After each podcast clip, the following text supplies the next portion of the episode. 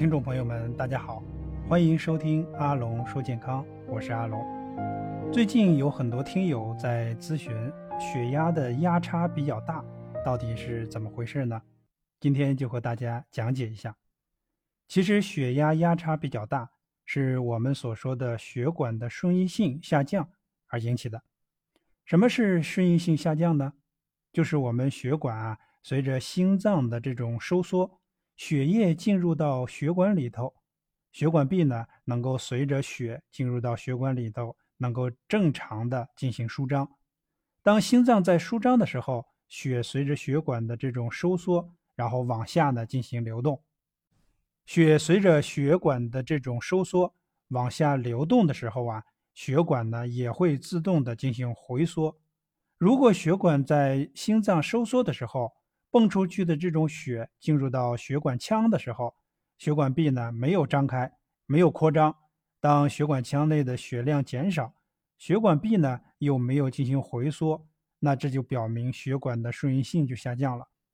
而血管顺应性下降，为什么会引起高血压呢？引起脉压差增大呢？是因为啊，当心脏收缩的时候，血进入到血管。那血管没有扩张，这个时候呢，表现出来心脏收缩以后，然后泵出去的血出现了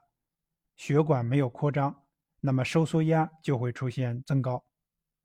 其实这个也是比较好理解的哈，就是我们讲血管的这个随着血液的增加，它都会有这种自动的扩张和收缩的这种能力。所以如果说扩张和收缩的能力下降以后，那么就会导致一种收缩压升高。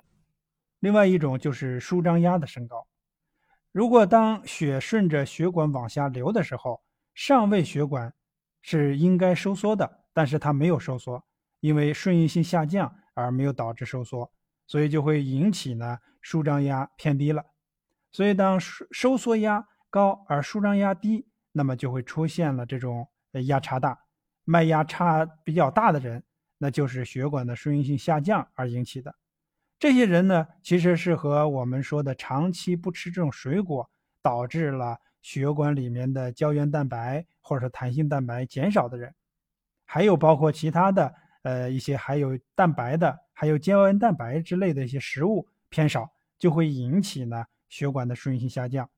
那另外还有一些人群呢，就是随着年龄的增长，有一些老年人啊，因为脾胃功能的下降，导致了蛋白的消化吸收率的减少。体内呢缺少了蛋白，那么血管壁里面的这种平滑肌蛋白不足，以及呢血管壁里面的胶原蛋白和弹性蛋白不足，也会引起血管的顺应性下降，是导致脉压差增大，出现收缩压型的这种高血压，